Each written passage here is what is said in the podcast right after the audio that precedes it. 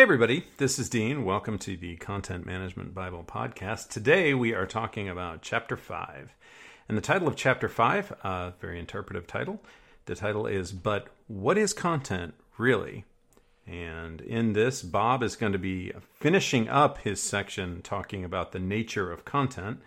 And we're going to be talking about some aspects of how content fits into context. Context, as Bob defines it, is presentation, is content presented to some kind of user or visitor. Whereas content is a pure concept, context is all the stuff that surrounds your content as it gets delivered. And so that's what we're going to be talking about in this section. Um, I'll, I'll read Bob's opening paragraph in the introduction here. Bob writes I've spoken with any number of people who believe that the basic agenda for content management, as I lay out in this book, is flawed. You can't, they often say, separate content from its context without destroying its meaning. Furthermore, they contend, you can't just create information in little chunks, move it all around, and still expect it to communicate in the way the author intends it to! Exclamation point. In addition, they say the job of the author is never to create neutral information that can serve anyone at any time. Authors need to know with whom they're communicating and why. Finally, they contend each kind of publication is different and each demands its very own, very different approach to content. How can you possibly create a content chunk that can work just as well in any publication? Uh, those are important questions, so let's get into it.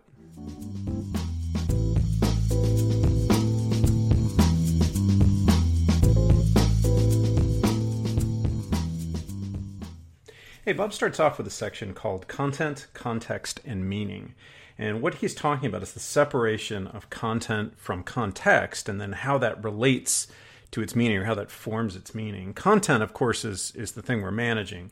Context is all the surrounding stuff in which the content lives. One of the great cliches of content management is that you need to separate your content from your presentation. Well, you can replace presentation with context. The idea is that we're going to separate our content from our context. And if we look at like a web page that has a news release on it, well, the content on that web page would be the text of the title and the text of the body. And what we want to do is we want to separate it from all of the layout information and presentation information, which is really the context, how it's being presented at that moment. And so that's what this section is talking about. Bob writes Content, context, and meaning are tightly intertwined. Still, you can separate content and context and then automatically mix and match them later content and its context so intertwine, however, that you could just as well call content management context management. As you look at a web page, your eyes continually travel between the core content of a page and the other information that surrounds it. The surrounding items consist of stuff such as banners, footers, navigation bars, and background colors. The point of good design is to create a unified experience. The content and its surroundings need to blend so cleanly that you never find a reason to differentiate between them. However, the surroundings deepen the meaning of the core content by putting it in the context of the whole site. Uh, so there, what he's talking about is is we separate our content from our context, and then we kind of combine them to create uh, greater meaning. He continues here: without the surroundings, the content is seriously less meaningful. On the other hand, the content isn't meaningless without the surroundings. Rather, the content could still carry some significant chunk of meaning to a particular type of person. One small news clip, for example, taken apart from the complex page in which it's embedded, can still convey some amount of meaning to the reader. A good page adds context and thus meaning to content. Um, he continues lower. Um, he talks about the concept of writing this book, and he talks about building a CMS. And I'm not sure if he actually means that literally, like he built a CMS to hold this book. Um, I've written four books now, and I can tell you when I wrote the books, I, I did kind of invent a structured markup format to write the books in. I don't know if he's literally saying he built a CMS to write this book or not, but he talks about it here. Uh, Bob writes To produce the book version of this body of content, for example, I must follow the style guide and other production requirements that my publisher supplies to me. If I were creating only a book, I could take these guidelines for granted. I'd subconsciously assume that a reader is turning pages and I'd simply follow the formatting and structure rules supplied to me. All in all, I'd not pay much conscious attention to context. I'm not, however, creating only a book. As I must, given my subject matter, I'm actually creating a content management system that can publish all or parts of the same body of content as a book on a website, as email messages, training materials, white papers, and so on. To take the CMS approach, I can't afford to lapse into unconsciousness about the context of various publications. Rather, I must be very conscious of and explicitly account for the requirements of the various contexts in which my content may be used. Uh, and then further down, he says, uh, Make no mistake, accounting for context is much harder than ignoring it. On the other hand, when you go beyond a certain volume of information and publications, recasting your content by hand is more work than setting up a CMS that ensures your various contexts are all as well served as possible. This section resonates with me quite a bit because, especially lately, I've been doing a lot of multi channel publishing. I just finished writing a book with my friend Corey Vilhauer. It's called The Web Project Guide. And we have written this book uh, to publish into three different contexts. Uh, the first one is a website, and uh, the second two are both PDFs, but we've learned that there's a difference of a PDF for print and then a PDF for digital. If you have a PDF that you intend somebody to read digitally, then you can insert hyperlinks. Or if you have a PDF that's meant to be printed, you have to somehow codify those links so they print out. So we have at least three different contexts. And we found it's very, very hard to account for all of them and to generate content in a format that works for all three of them. Multi channel publishing, we have this dream of separating content from presentation, and that makes multi channel publishing uh, so easy. It, it really doesn't because the source content sometimes just can't be cast easily into other context. It ends up much harder than we originally thought it would be.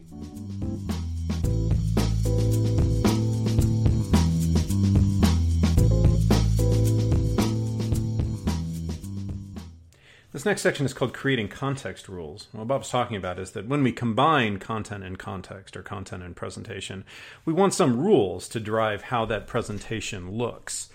And uh, so Bob writes uh, To mix and match content automatically, you must somehow reduce the complex relationship of content and context to a simple set of rules. You can then turn the rules into a program that a computer can understand and run. In fact, programming rules about context is the easy part compared to the effort it takes to understand your contexts well enough to think up the rules. One of the reasons creating context rules is hard is that no standard set of rules exists to relate context to content. I don't believe that anyone can create a set of rules that state how context and content interact in general.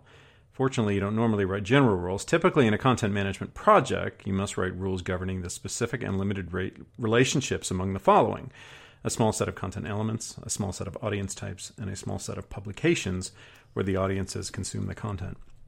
And Bob now goes into an example uh, about writing this book. He says the rules behind the naming of this work, for example, are fairly simple. Each publication type bears a different name.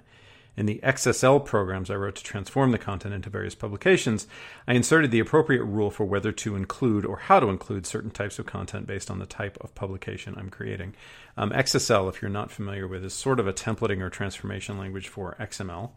Uh, XML 20 years ago was kind of the be all and end all of content management for whatever reason. I still love XML today. It has largely been replaced with JSON in terms of serialization, um, but XML actually had an enormous ecosystem of programs behind it for uh, transformation. And so it was used heavily in content management back certainly around the, the turn of the century. Uh, Bob continues here about his concept of, of the rules to generate different artifacts from this book. A more complex set of rules may create changes in the layout and content on a web page based on the user. For such rules, you begin by stating in plain English what you want to happen for each kind of user. A social services website, for example, may follow these rules. For contributors, oh, I'm sorry, it's a three three step bulleted list here. For contributors, I want the pages to feel solid, professional, and contain a medium amount of content. For the staff, I want the pages to look fun and intriguing but contain the full content. For clients in need of service, the pages must look accessible and easy to use. They should contain a minimum of content. Uh, and then Bob says, next, you may want to specify the elements of the pages that the rules affect, driving the rules down to a level of specificity as follows. And he has a three step bulleted list here.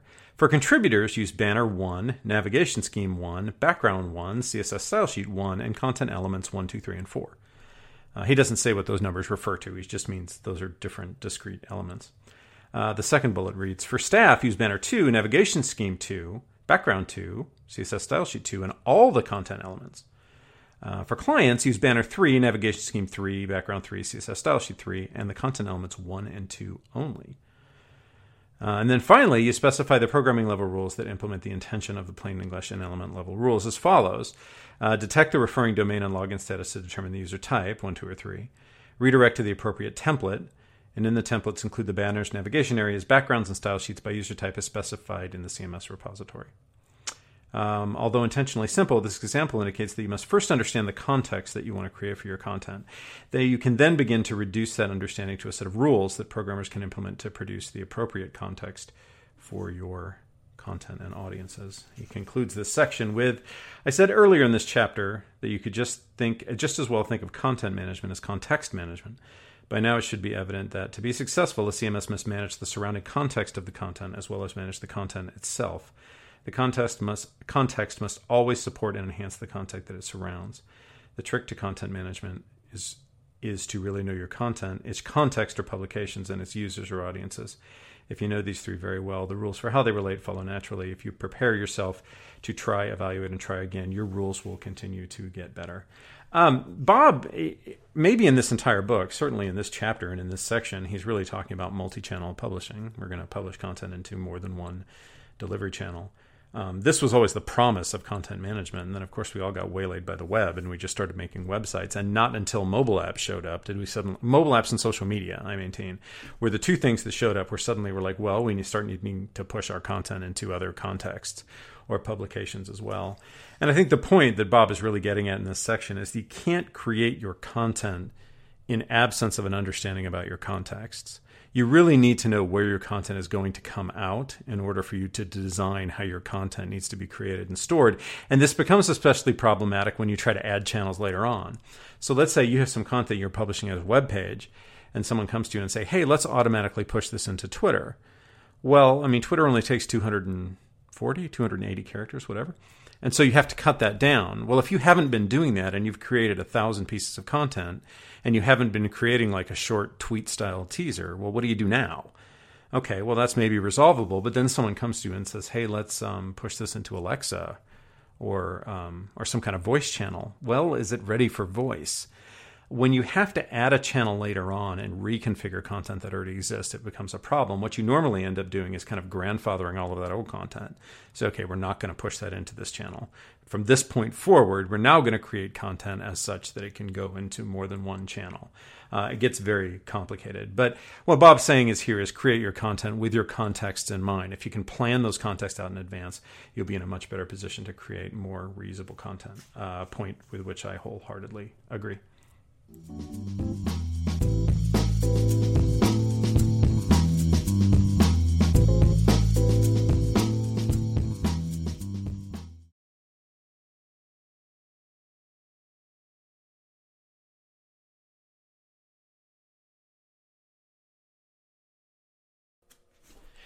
The next section contains um, kind of a profound truth when you think about it. The, the section is entitled Content is Named Information. And Bob starts out Names provide simple, memorable, useful containers in which to collect and unify otherwise disparate pieces of information. You can look at content management as the art of adding names to information. And then he kind of repeats that a little further down. That's why I say that content and content management are no more than discovering successfully applying names to information. He gives a little background here. Names have always had a strange and powerful hold on us. To this day, many people refuse to speak the name of a disease lest they contract it. In the Jewish tradition, the name of God may not be spoken. In Native American cultures, a person's true name is crafted to speak a deep truth about him. This true name is never used lightly. In modern consumer culture, the power of the name runs through the phenomenon of brand identity, where a well recognized name is valued above all else in a company's portfolio of assets. Finally, the mystique and power of law, medicine, and many other professions derive from the set of names in the form of power, professional jargon that each uses and that no one else understands. Why are names so powerful in human life? It is because names capture and contain a potentially vast amount of information in a simple to use form. In effect, names datatize information. That is, they provide a small snippet that can stand in for the larger and less manageable whole chunk of information. So, uh, what Bob is saying here is that names are like sort of a very, they're sort of a placeholder. We can give something a name, and that's a placeholder for a much larger con- concept. And what he does, he's he has a very large bulleted list here, which he introduces by saying, Naming, in fact, lies behind all the major topics that I discuss in this work, as the following list summarizes. And there's a bulleted list of like 10 items. Um, they're kind of long. I'll just summarize them. But the first item, he says, I discuss the notion of breaking information into discrete content types and then components. The way that you do this is to invent names for the various types of content that you plan to manage, and then create a set of individually named content components of that type. Okay, so if you have a news article, you may uh, form up a content for that uh, content model for that news article and add a bunch of properties to it and configure it a certain way and create a bunch of rules for it, and then just put a name on it, and that name kind of stands in for the more complicated idea of a news article. Um, Bob continues I discuss metadata, which is no more than a set of names that you associate with components to help find, relate, and use them. I discuss a content domain, which is simply a name for the unorganized universe of information that you're trying to control. I discuss the hierarchy, which is no more than an outline of names on which to hang each of your components. I discuss indexes, which extract the significant names from your content and put them all in a well organized list. I discuss markup, which is a standardized system of naming that you can apply to content to make it more usable. I discussed the metatorial framework, where you invent a system of names that you use throughout your system. I discuss content collection, which is the process by which you assign names to previously unnamed information. I discuss repositories, in which you pool the names and make them accessible in a database or other management structure. I discuss publications, which are named subsets of the content that you control. I discuss workflow, which is a set of named processes for the flow of named content components between named preparation and delivery stages. I, I think what Bob's getting at here is the concept of organization is fundamentally about grouping things. Um, I'm not so much hung up on the idea of naming things as I am hung up on the, idea of grouping things, and which I think content management is about. It's about grouping related things. We just happen to put names on them to name that group. So, an interesting section. Again, it's entitled "Content is Named Information," and it's fundamentally about how content management is about naming or grouping things uh, together.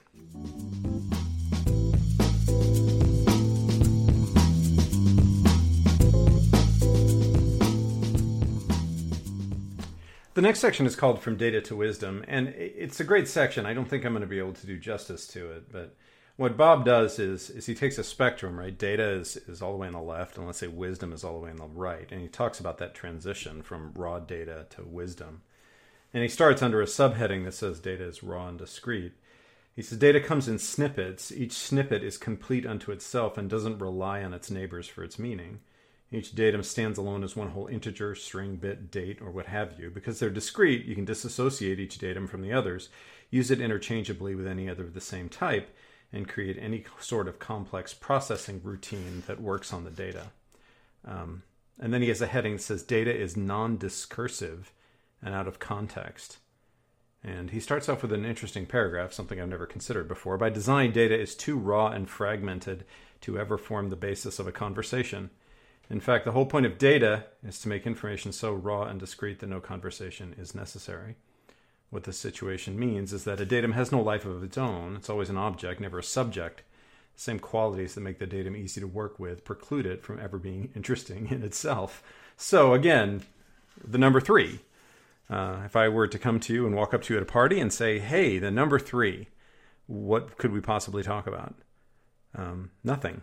That's just raw data. Now, if I were to say to you, I have three children, well, that that's different. That's conversational. That's something we can have a conversation about. Um, he has a heading here information is processed and continuous. Data, at least, has a natural meaning somewhere in the region where I've defined it, a definition on which most people can more or less agree.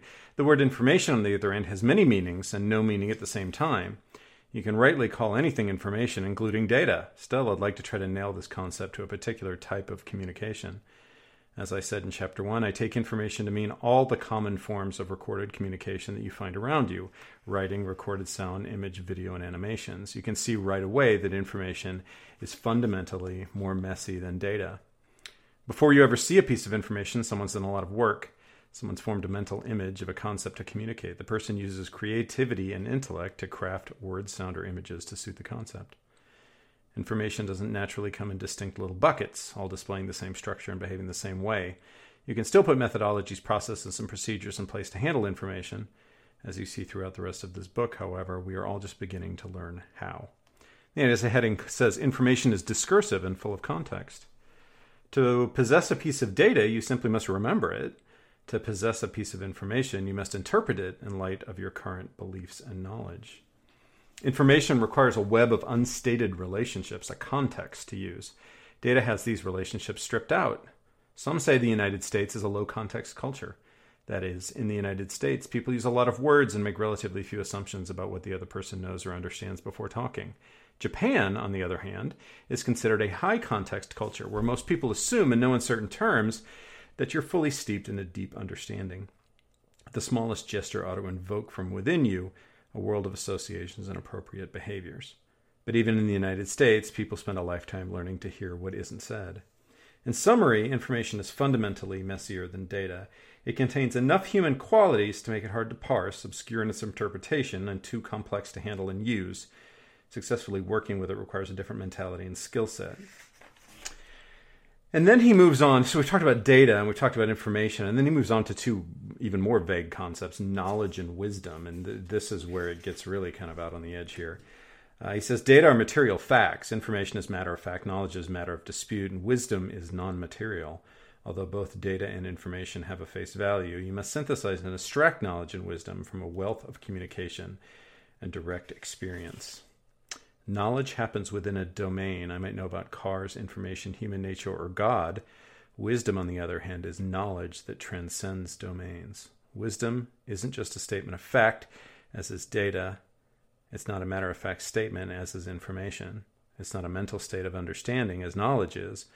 Rather, it's an ultimately synthetic act where one expresses deep understanding simply and universally. Now, I have stripped out a lot of that chapter. He gets very, very deep into this, and it's interesting. But if you look at a scale from something that's super easy to manage, like the number three, through to some deep wisdom about the dynamics of raising three children, there's a huge spectrum in there um, that is easier to manage on one hand and much much harder to manage on the other hand. And where do we fit? I mean where does content fit in there? I've always kind of felt that content comes after information but before knowledge. But this is a subject of wild dispute. And we are now 60 pages into this book and and bob is still talking about how we codify what is data and what is information and now what is knowledge and not as wisdom. And honestly 20 years later i'm not sure that we have any further answers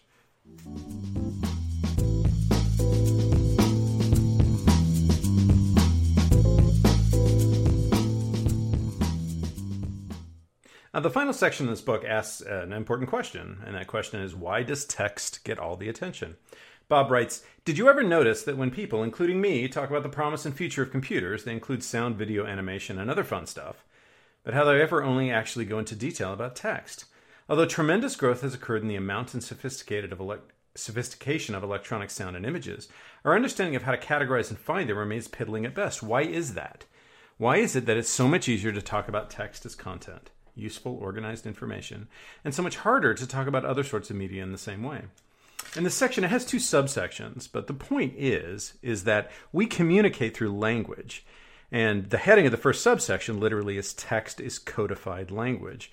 And Bob quotes from a book called Breaking the Maya Code, where Michael Coe, who I assume is a linguistic uh, linguist of some kind, he writes, Writing in spe- is speech put in visible form in such a way that any user instructed in its conventions can reconstruct the vocal message. So, text is codified language. We use language to communicate, and text really codifies that. So, when we talk about rich media, there's kind of an extra step there. Because if I'm going to describe a picture to you, well, I have to first think about how I'm going to describe that in language and then write that down into text. Where I, I, I don't have to do that if it's just text to start with. Bob writes To index a book, you scan it for important words and concepts, meaning names and categories. The words and concepts are usually explicit in the text. They are words and phrases that you can pull out and attach page numbers to. Of course, good indexers can pull out words and phrases that are implicit in the text, but even these terms are never far from the surface of the words. Now consider indexing a set of pictures. You would most likely invent a set of descriptive names and categories first and then apply them to the pictures. None of the words would be explicit in the pictures Abstraction and interpretation would always be needed on your part to associate a picture with a word. Furthermore, your audience would have to have a basic understanding of keywording, or you have to educate them about how the words you chose relate to picture quality.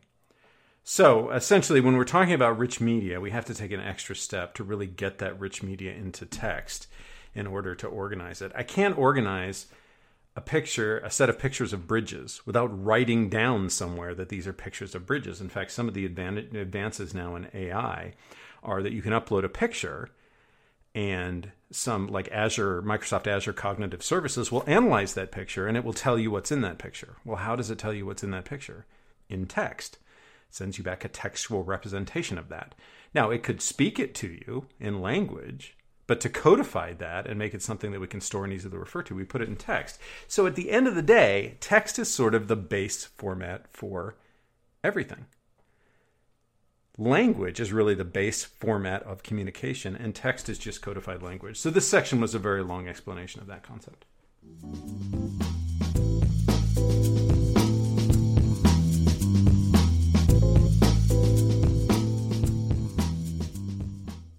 So we come to the end of this uh, chapter, but before I leave, I just want to note there are no less than five sidebars in this chapter, and a couple of them go on for like two full pages. Uh, the first sidebar is called Context is Necessary Complexity, and it's by Bob and uh, it's about how you need to consider your content in the context of how it's going to be presented. And you can't really separate those two things entirely. We want to think that we can but um, it's hard to do. It's necessary complexity because the presentation of content is the entire point. And considering content completely apart from the presentation kind of misses the point that you have to eventually present it to somebody. Uh, the next sidebar is actually a guest sidebar. It's by rita warren who was with zia content at the time uh, it's called Playing the Name Game, and that is about the importance of naming things in your content management projects and coming up with names that people can agree on. This goes back to Bob's section on how content management is just naming things. Um, there's another uh, guest sidebar by a man named Rex Stratton from Pacific Northwest Laboratories. He compares content management and data management. And his larger point in the sidebar is that content management is really a superset of data management, and it has a lot of the same disciplines as simple data management. Uh, the fourth sidebar is is about two full pages by Bob, and it's entitled "Can a computer ever interpret the way a human does?" And I think this is interesting because it's a comparison of the way computers interpret things and how humans interpret things. And I think that 20 years later, this would take on a decidedly different slant, given all the advances that we've had in AI and how computers are trying to mimic the human brain. And then the last sidebar is another two-page sidebar, and it's by Bob. Uh, it's called the Wisdom Web, and it's about um, humankind's attempts to codify wisdom in things like astrology and tarot cards and, and how we're trying to come up with systems to codify wisdom um, with more or less success. And so that's the end of this chapter. Um, so this chapter was uh, wide ranging. I mean, the, the, the title of the chapter, again, was But What is Content Really? And so I think this was just kind of a catch up chapter for Bob to um, cover a lot of things that didn't fit into the prior chapters. So this is chapter five, and interestingly, this ends part one of the book. Part one of the book was entitled What is Content? And what we've been doing now is answering kind of, I would say, larger metaphysical existential questions about the nature of content. But we're done with that now. And, uh, and the next part is called Part Two, and it is uh, six chapters, chapters six through 11. And that part is entitled What is Content Management? So we're going to get a little more specific now. So that's the end of chapter five. That's the end of part one. I have decided for part two, I'm going to get some new theme music. Uh, I like the theme music we have, but it's just time for a change. And so there'll be some new theme music for part two. I hope you look forward to that. And as always, uh, thanks for listening. Bye bye.